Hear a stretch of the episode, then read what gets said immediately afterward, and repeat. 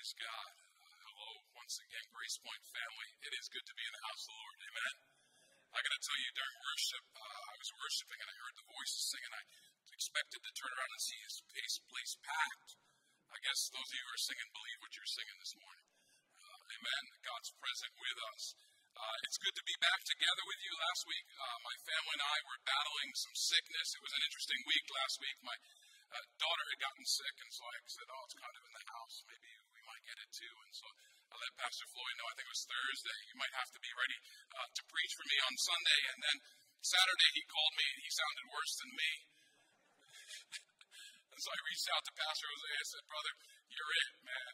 And I'm so thankful for Pastor Jose that he stepped in last week and, and shared a word. Amen uh, shared about being witnesses, and and really uh, it's kind of a, a lead into where we are are going as a church. Um, we're going to kick off a new series today in the in the book of Acts.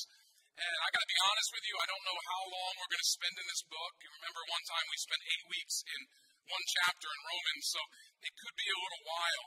Uh, I was trying to lay out the messages and think about where we're going, and we could be in Acts for a year. I'll just be honest with you but I believe whatever time we're there is going to be fruitful. As we were preparing to enter into this new year, I was praying in December, Lord, where do you want us to go? And part of our discipleship journey had us going into the book of Acts, but it was actually at our, our Christmas concert when Paul Baloche was with us. It was funny, it was like the Lord just dropped that in my head, the book of Acts, the book of Acts. And so I called a good friend of mine who, who pastors down in, in, in Virginia, and I said, you know, what are you thinking about doing for the new year? Like, where are you guys going as a church? He said, I don't know. I think we're going to go in the book of Acts and just spend a while there. And I said, all right, all right, Lord, I hear you. And so that's where we're going today. Um, it was 26 years ago when I was doing my DTS, my discipleship training school with Youth With A Mission. Um, I was preparing to go out to the mission field. I knew I was going to Japan. And as I was preparing, I, I began reading in the book of Acts, and I just remember God giving this holy expectation of what he was going to do. And so that's my desire for us, guys, as we spend some time in this book, that the Lord would give you a holy expectation for what he's going to do. The book of Acts is an amazing, amazing book. Of all the books in the New Testament, actually, it is the most historically verifiable. It's filled with names and locations that many of which can be confirmed by archaeology. And, and really, this book gives us the foundation for the early church. It tells us how the gospel thread spread and how it really thrived in the midst of some great persecution. Now, if you have your note sheet, I want to encourage you to pull it out. Maybe we get a little more light in the house so you can uh, fill that out today. We are, again, kicking off our community groups this week. I want to encourage you, if you haven't found one, find a community group, get plugged in because our desire is not that you just come on a, a Sunday morning and get some knowledge in your head or your heart, but that what you learn here on a Sunday would be applied to your life, okay? And that's what our community groups are about. They meet twice a month. It allows you to sit with other believers and, and, and discuss this. And so here's what we're going to be talking about for a little while is, uh, God, what would you want your church to look like today? I think if we're talking about the church of today and what it should look like, it's helpful to go back to the church in the book of Acts. Now, the book of Acts was written by who? Luke. All right, you guys are good. Uh, he actually, it's interesting, he actually wrote most of the New Testament. Now, you would probably say, well, wait, didn't Paul write most of the New Testament? Well, in, in fact, the fact is, Luke wrote more words than Paul, okay? Luke was a, uh, a physician, he was a doctor, he, he was also a historian, and, and so he was very thorough in his research and in his writing. He was always meticulous with the details. That's what you'll see in the book of Acts. Now, without his careful writings, we would know very little about the beginning of the Christian church. But Acts helps take us back to our roots. If you're looking for a time frame for the book, most scholars believe that it was written in the mid to late 60s. Not the 1960s, the 60s, right? The first 60s. Approximately 62 AD, they believe that this book was written. Because the book really ends with, with Paul under house arrest in Rome. Now, when I studied the book of Acts in seminary, we didn't study Acts by itself, okay? Uh, it goes together with Luke. The class was actually called Luke Acts, okay? Because the gospel named after Luke is really volume one, and Acts is really volume two. Luke is writing to a man by the name of Theophilus. His name means God lover or God beloved. Now, in the opening of Luke's gospel, if you go back there, he's referred to as the most excellent Theophilus, meaning he was likely a person of, of high rank in the government. And Luke's purpose in writing both of these letters is clearly stated in Luke chapter 1, verse 1. It gives us a clue as to why Luke wanted to give Theophilus this account. Luke 1 1 says, Inasmuch as many have undertaken to compile a narrative of the things that have been accomplished among us, just as those who from the beginning were eyewitnesses and ministers of the word have delivered them to us, it seemed good to me also, having followed all things closely for some time past, to write an orderly account for you, most excellent Theophilus, that you may have certainty concerning the things that you have been told. Now, some scholars say, again, Theophilus is this high ranking government official who they would say he was informed about kind of the political dangers of Christianity. And so he's going to Luke to kind of get some facts about what it, what's really this really all about. But what I see here in Luke is really uh, the teaching of a new Christian who needed instruction in the faith. Because when you look together at both Luke and Acts, they're really the words of a teacher to a receptive learner. Luke said, I want you to have certainty of the things that you've been taught. I want you to, to be sure about them. Now, the first three verses of chapter 1 of the book of Acts give us the prologue. Okay, this is where Luke states the purpose, and he really gives us the central theme of the book of Acts. Again, we have to understand Acts as a continuation account of Jesus' life from his birth to his ascension. And then Luke and Acts really overlap, okay? Acts chapter 1 begins by restating the concluding verses of the gospel accounts, but with some greater detail and some greater insight. If you're there, Acts chapter 1, verse 1. It says, In the first book, O Theophilus, I have dealt with all that Jesus began to do and teach in the first book. Again, that's the Gospel of Luke, right? That's the story of the incarnation, that, that God became flesh. He said, I've dealt with all that Jesus began to do and teach. Really, Jesus' life and his, his three years of ministry put into perspective here, they're the first act of an unfolding drama, if you will. And really, we are kind of put center stage with Jesus here because the reality is we can know him with greater intimacy than even his disciples did during those three years of ministry. But, but that word began. If you have your Bibles, underline that, circle that word, okay? Began is so key because you need to understand that what Jesus began, he continues today. You see, that's good news to Theophilus, but it's also good news to us, isn't it? Right? That he, he is still Emmanuel, God with us. The, the Gospel of Luke is Emmanuel, God with us, and the, the, the book of Acts is God is still with us, right? He's working by his Holy Spirit through his church. And so Luke is clear with Theophilus that the previous book was all about what Jesus began to do and to teach. In other words, the life and the death and the resurrection of Jesus was really just the beginning. And so in, in the book of Acts, he's going to begin to unpack Jesus' ascension. We're going to learn about his headship. We're going to learn about how he works in his body, which is the church. Understand that what Jesus began to do and teach during those three years of ministry on earth, he now continues to do through his body, which is the church.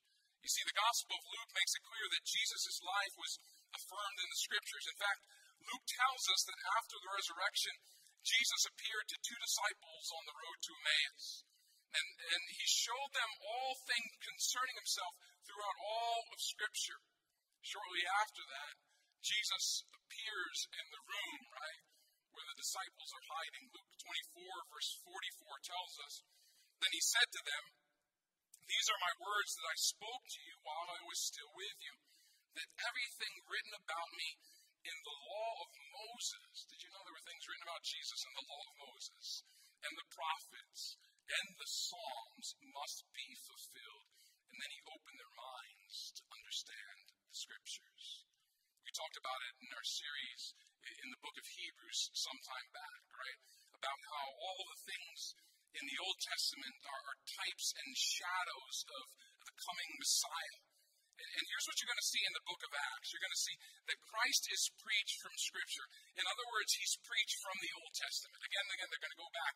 This is what that means. This is what that was all about.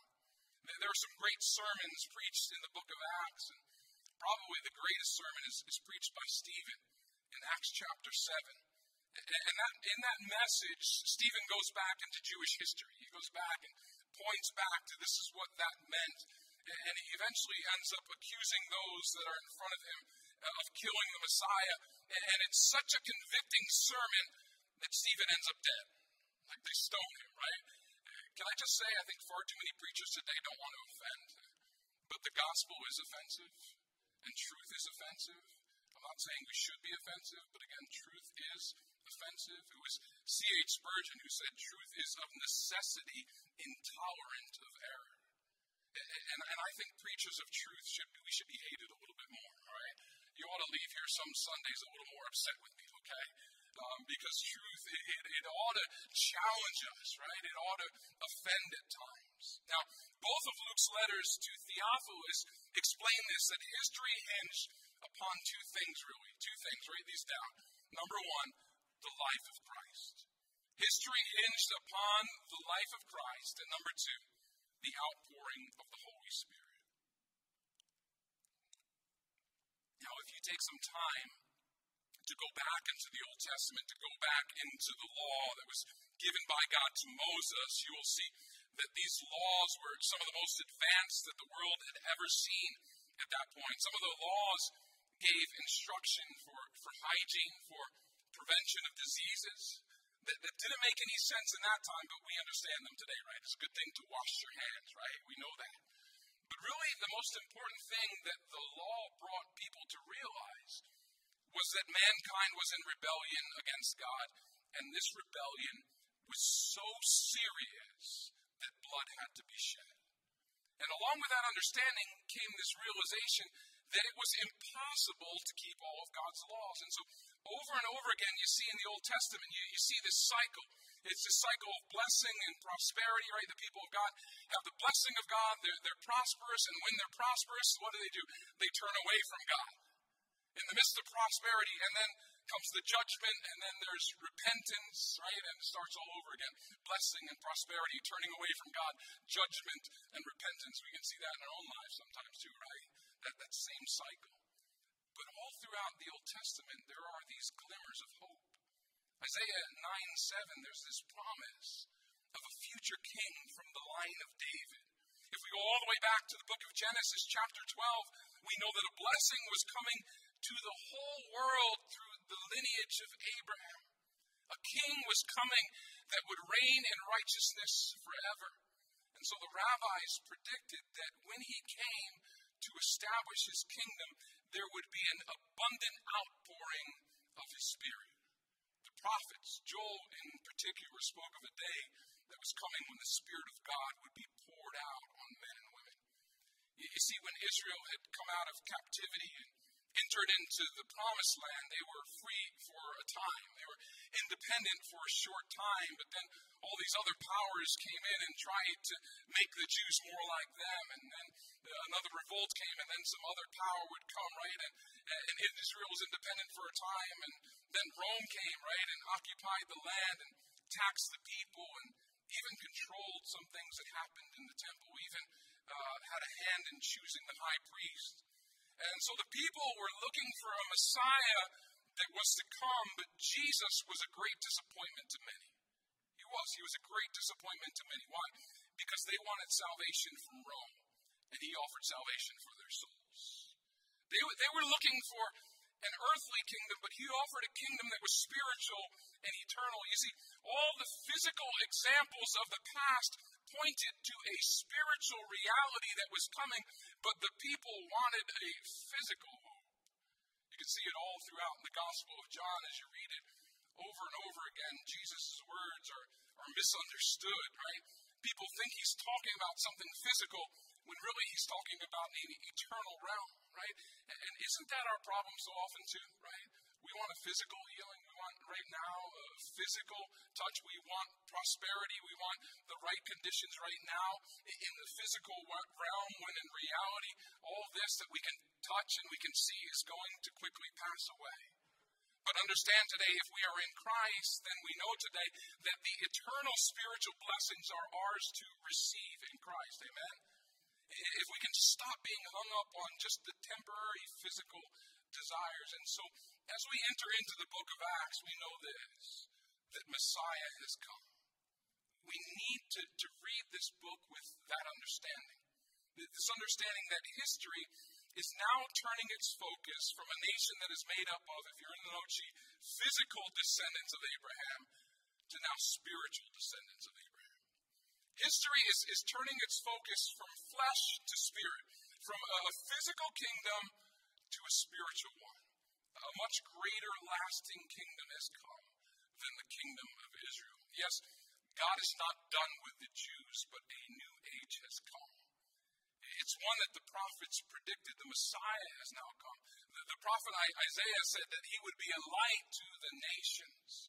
Yes, Israel was important. It was the, the, really the crossroads of the world at that time. But understand, God's kingdom is about to invade the entire known. Israel is this tiny nation on the surface of the globe.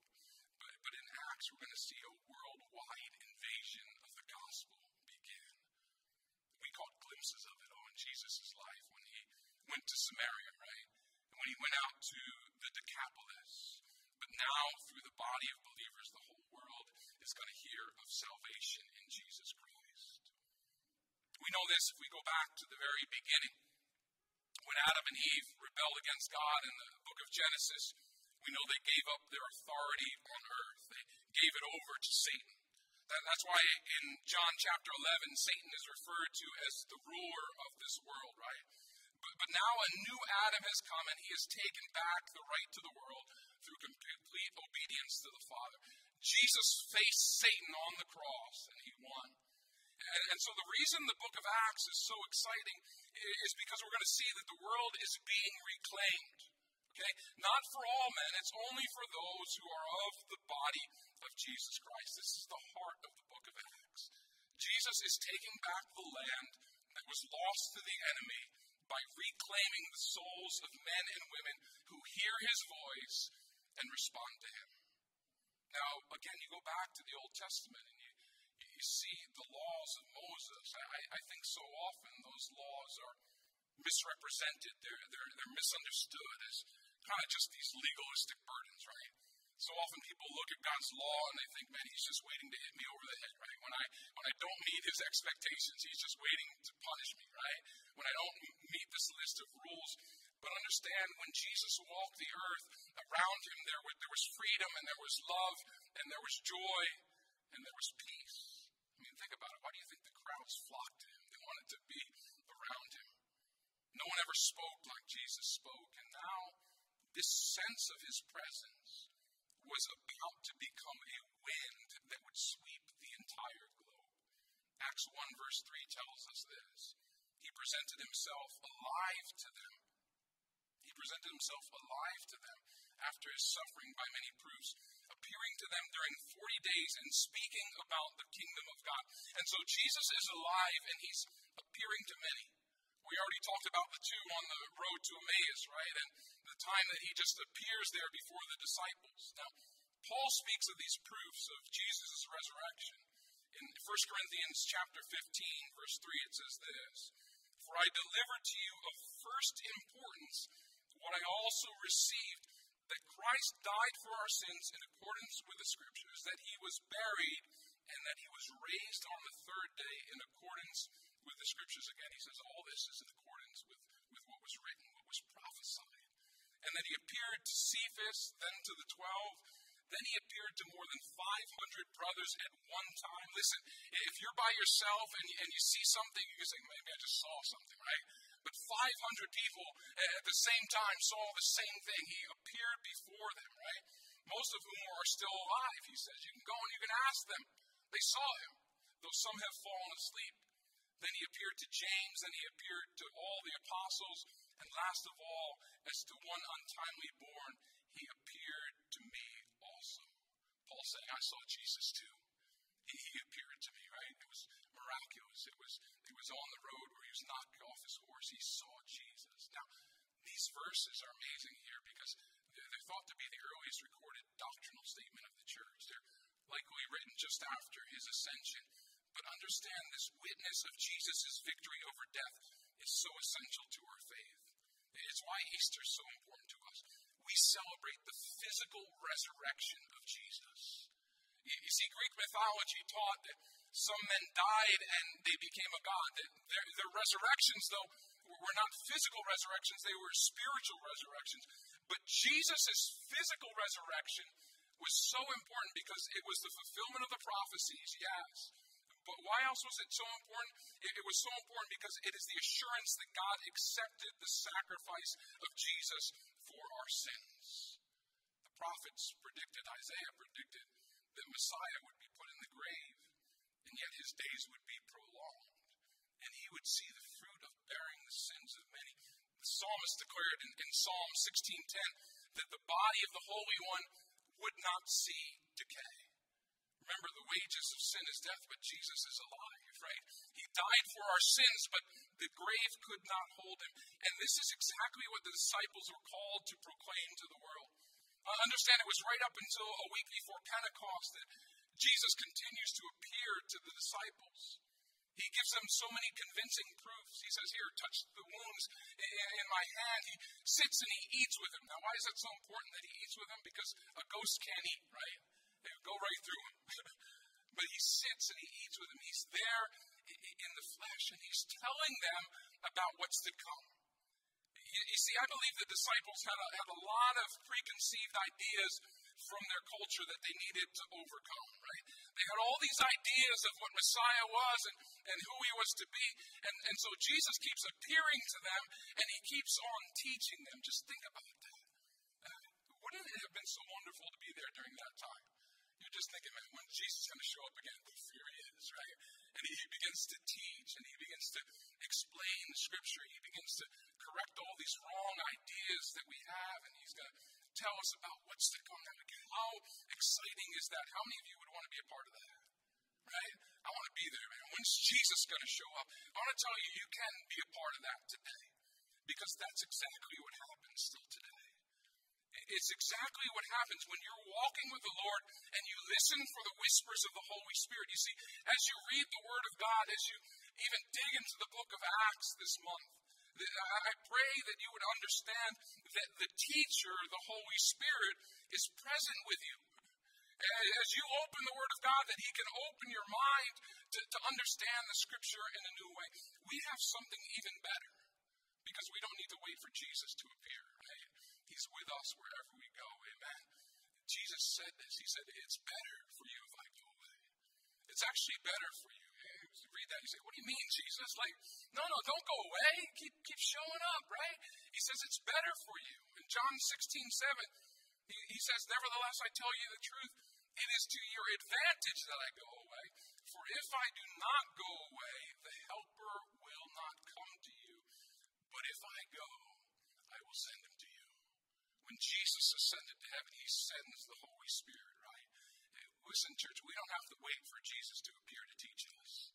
The Holy Spirit's with us.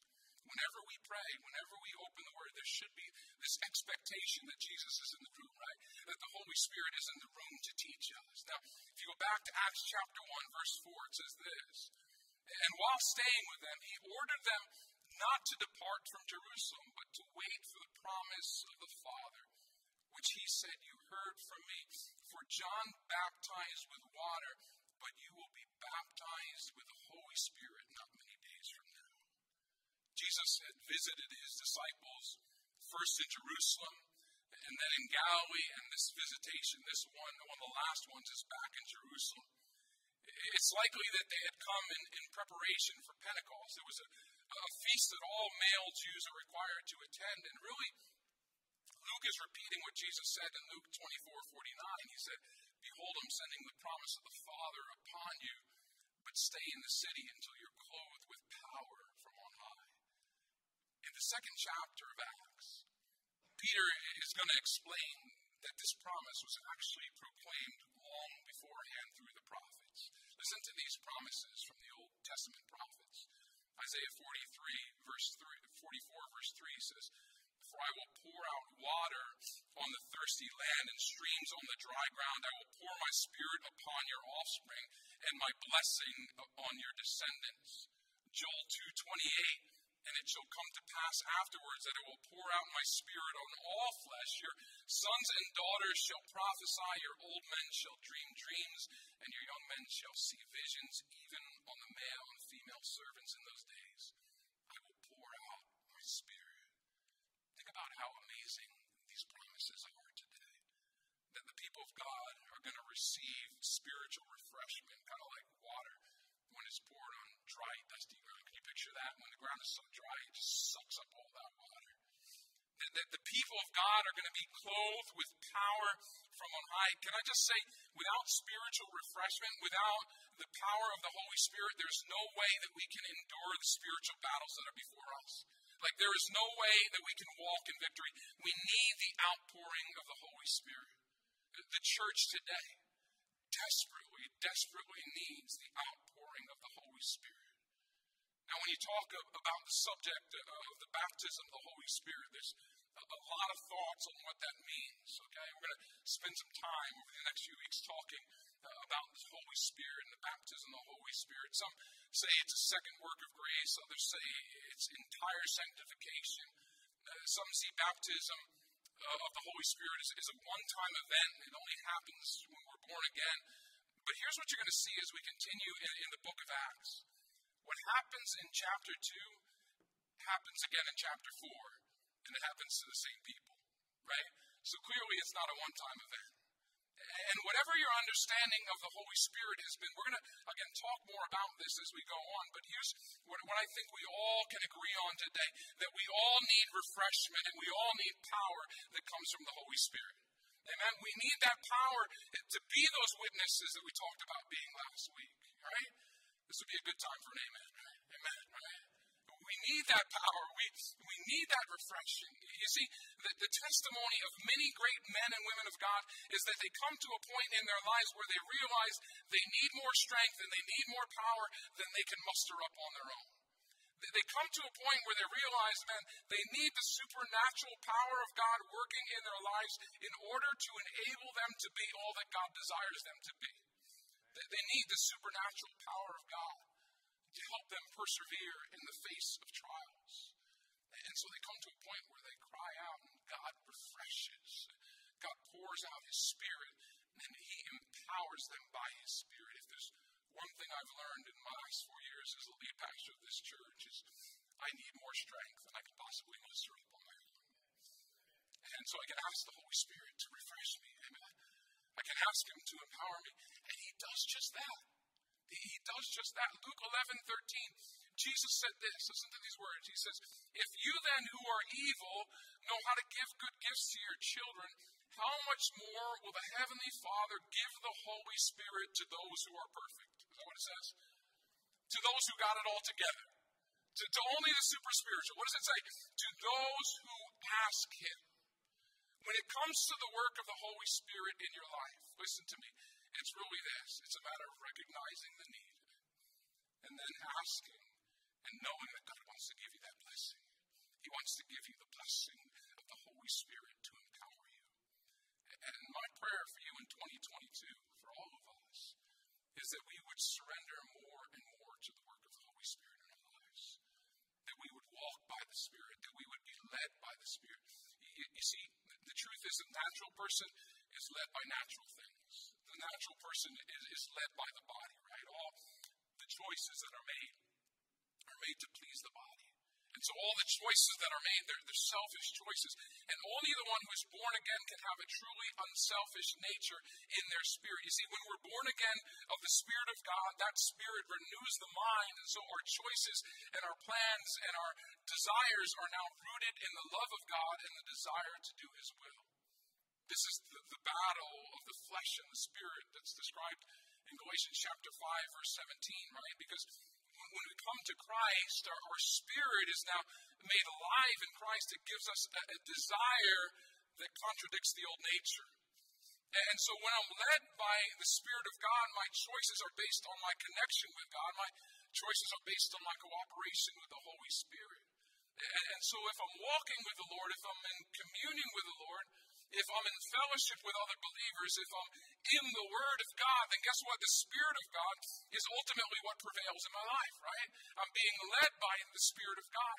But if not, listen to me, the flesh can win out even though my spirit is alive in Christ. You understand that? And, and so to be filled with the Spirit is to really have the Holy Spirit reigning over every area of our lives. And when that happens, we can come to this point where we say, man, God, my desire is just to do your will. When I'm led by the Spirit, I, I, I react to outside input at His direction instead of according to my own sinful nature. The Holy Spirit gives us insight and discernment. And boy, do we need discernment today, don't we? To navigate the things that are going on around us. I, I, I've, I've never trusted the wisdom of the world less than I do today. And I recognize I need the Spirit of God to give me discernment. So my prayer is that the Lord would bring the church to that place, that He would bring us all to that place of, of desperation again, where we would realize our, our greatest need is, is, is not for new programs, it's not for new growth strategies, it's not for amazing facilities we've been blessed here as a church, but that we would recognize our greatest need is for Him. We would recognize our greatest need is for His Spirit to be poured out on us. Again, would you stand with me this morning? As, as we prepare to close, I want to you to, to be in the book of Acts this week, and you're going to see how it all started, folks, okay? At, at the very beginning, the very beginning of the church, the disciples realized their great need. You see, they, they had just acted as cowards. They, they, they forsook Jesus when, when their lives were threatened. And, so Jesus is saying, you know what, guys, I'm going to help you out. I'm, going to give you power. I'm going to give you the power of the Holy Spirit. Listen, how did Peter go from acting like a coward to preaching boldly in Acts chapter 2? I mean, you read Acts chapter 2 and, and you're like, who is this guy, right? I don't even recognize Peter here. I mean, he's calling people out. He's saying, You crucified the Messiah. You killed the promised one. Well, there's two things that, that made these disciples so incredibly bold. Two things that made them so incredibly bold. Number one, I believe it was time spent with a resurrected Jesus. Again, he was, he was present with them. They, they, they saw him, they heard from him. He began to tie it all together, and all of a sudden they started to say, Oh, that makes sense now. They heard him teach all these things that they didn't really understand, but now Jesus is explaining it, right? And, and, and they understand, man, God is on the move. He's, he's been on the move. I see his plan. Each one of these disciples would not deny Jesus even when they were faced with death. Why? Because they spent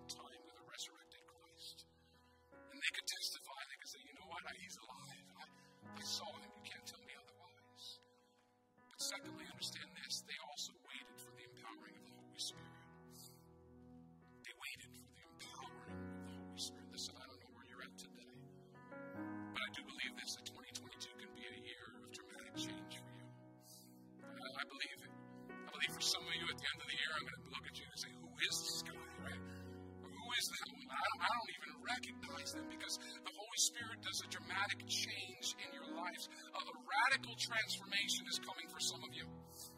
Yes, I, I know sanctification is an ongoing process. It, it, it, doesn't stop until the day that we die. But some of you, if you're honest today, you would say, I've been stalled.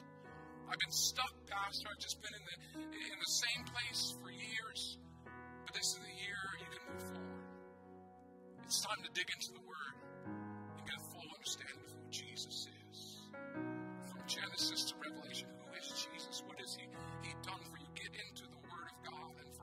us as believers, as we enter a new year, we need to be filled again and again with His Holy Spirit. I don't know about you, but I need refreshing. Amen. I need empowerment to live. Because here's a prophetic word for 2022 you're going to face conflict, you're going to face problems. Don't ask me how I know, but I know, all right? We're going to face things this year. And when we do, those things in life can stir up that old nature, right? And, and so when that happens, we need to cry out to God for help. We need to cry out again and again to be filled and empowered to act from an eternal perspective, right? From the leading of the Holy Spirit and not from our sinful nature. And in Acts chapter 1, that's where we are right now. We know what's coming. The, the disciples are about to get their first filling of the Holy Spirit. They're about to be bathed with the Holy Spirit. And when they do, they're going to go out and their lives are going to be a living example of, of a living Jesus Christ. They're about to be commissioned, and they would never, ever be the same. As we go through the opening chapters of the book of Acts, as you spend time reading this week, I want to challenge you to ask God to give you the promise of the Father. Ask Him to give you the fullness of the Holy Spirit. Your Heavenly Father promises to give the Holy Spirit to we need the Spirit to be fruitful. We need the Spirit to renew and, and to change our minds. We really need Him as a church to be witnesses to our family, to be witnesses to this county, to be witnesses